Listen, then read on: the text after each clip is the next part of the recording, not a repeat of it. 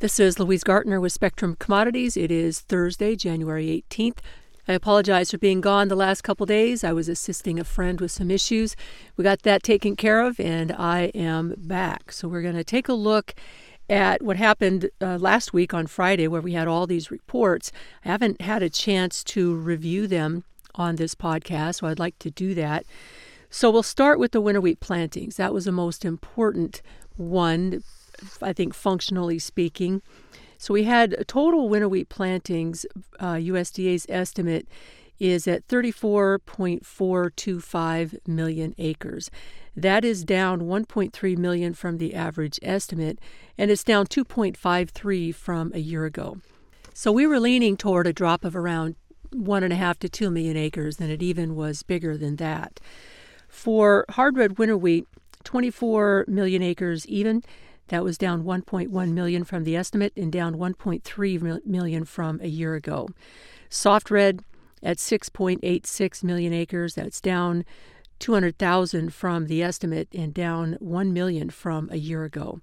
And then white wheat at 3.54 million acres was down just 45,000 from the estimate and down about 200,000 from a year ago. So when we look at the state-by-state breakdown, for hard red winter wheat, Texas is at 5.9 million acres, down 500,000 from a year ago. That's a drop of 8%. Oklahoma at 4.3 million acres. That's down 250,000 from a year ago. That's a drop of 5%. Kansas, 7.5 million acres, down 600,000 from last year. That's a drop of 7%. Nebraska at 1.04 million acres, that's down 90,000 from last year, drop of 8%. Colorado at 2.0 million acres, down 300,000, that's a drop of 13%. South Dakota at 940,000 acres was up 20,000 from a year ago, and that's up 2%. Montana at 1.9 million acres is up 50,000 from last year, that's an increase of 3%. For soft red winter wheat, Illinois at 860,000 acres, up 20,000, that's up 2%. Indiana at 425,000 acres, up 20,000, that's up 5%. Ohio at 550,000 acres, that is down 100,000 from a year ago, it's a drop of 15%. And Missouri at 800,000 acres, that's up 20,000, an increase of 3%. So leaning toward an increase in acres for soft red, but definitely down in the hard red category. So overall, we're down about 6% in winter wheat plantings from a year ago. So we'll look at the quarterly stocks report. We had wheat at 1.41 billion bushels. That is as of December 1.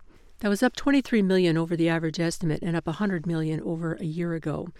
For corn stocks, as of December 1, we're at 12.169 billion bushels, up 119 million over the average estimate, and up 1.348 billion over a year ago. So just a huge difference in corn.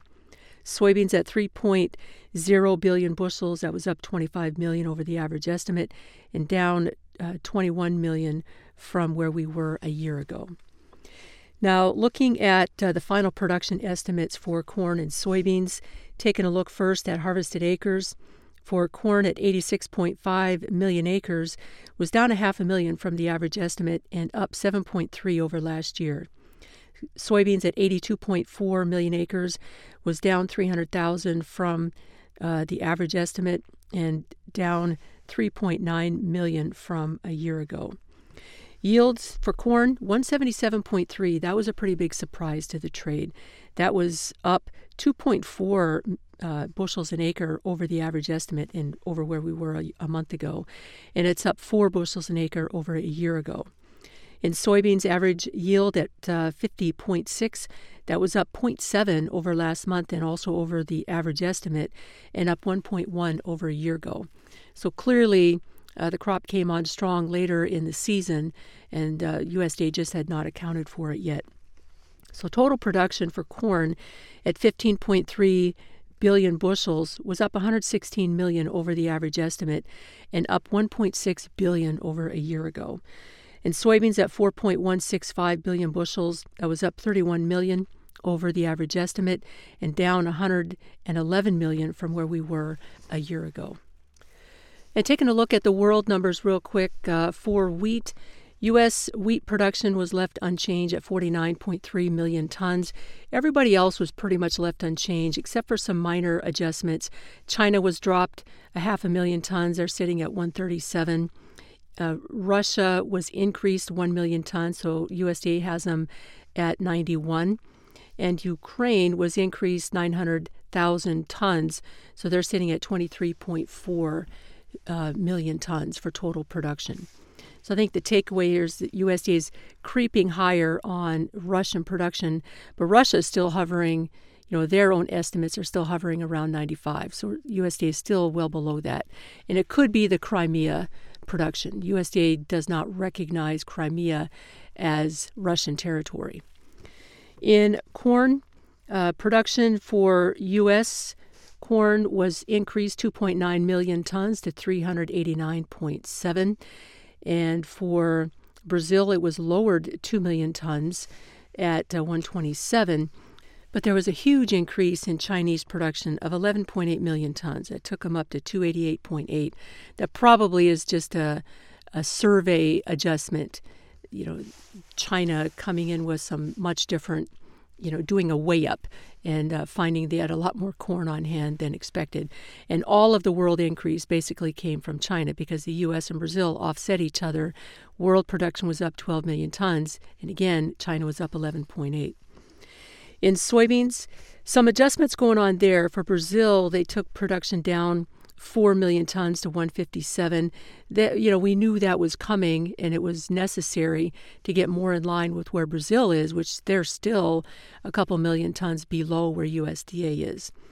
In Argentina, they increased soybean production 2 million tons to 50, and in China, they just increased it up 300,000 tons to 20. In the United States, they increased at 1 million tons to 113.3.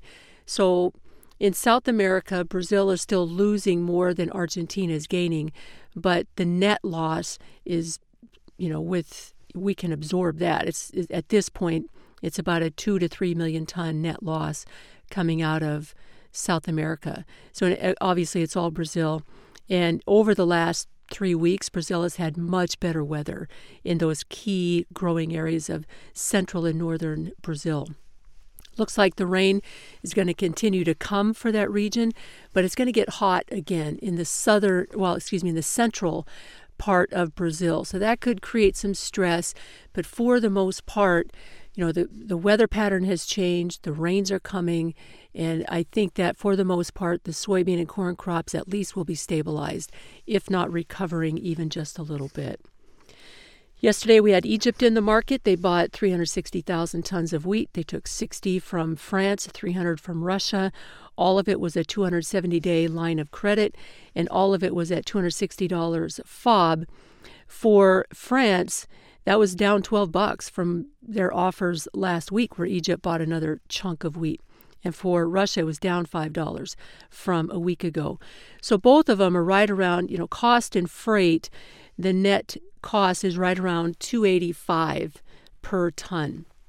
And Algeria was in the market yesterday. They're right next to Egypt. So they also bought 900,000 tons of wheat, but their net cost was $265.50. So that's a full $20 less than what Egypt paid for pretty much the same wheat.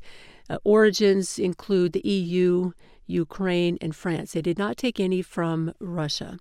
I'm not sure why, but again, paying quite a bit less than Egypt, basically just because they want it right away. They're going to pay right away. They're not extending out the payment a full 9 months, which is, it's a lot of risk to take on from the seller's standpoint.